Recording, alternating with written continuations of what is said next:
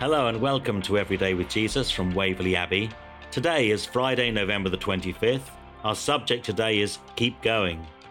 We're reading from 1 John chapter 4 verses 7 to 21, where in verses 7 to 8 the Bible says, "Dear friends, let us love one another, for love comes from God.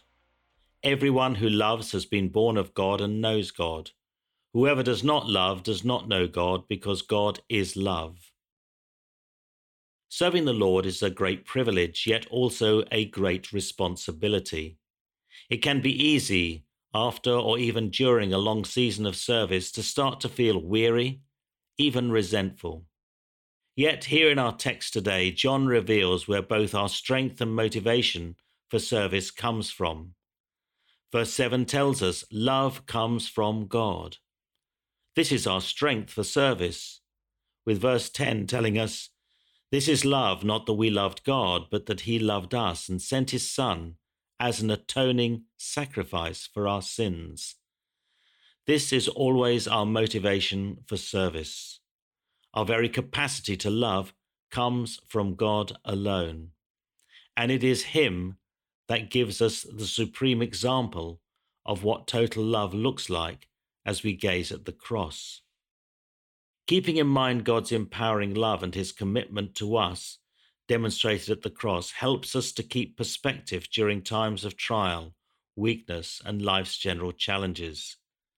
The Apostle Paul to the Galatian church says, Let us not become weary in doing good, for at the proper time we will reap a harvest if we do not give up.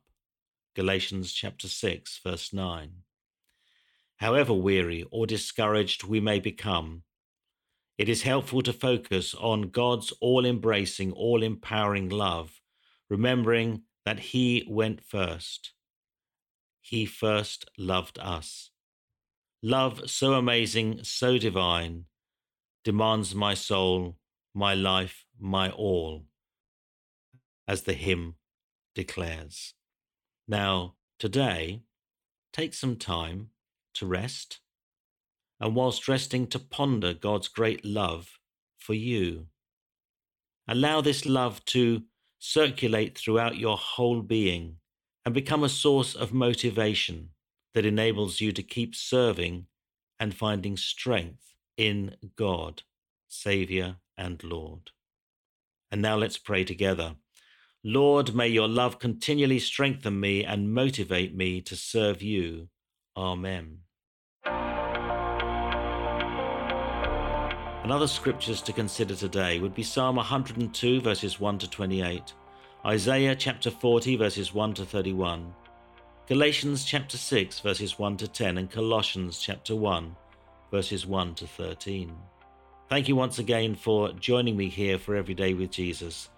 But for now, from me, it's goodbye and God bless.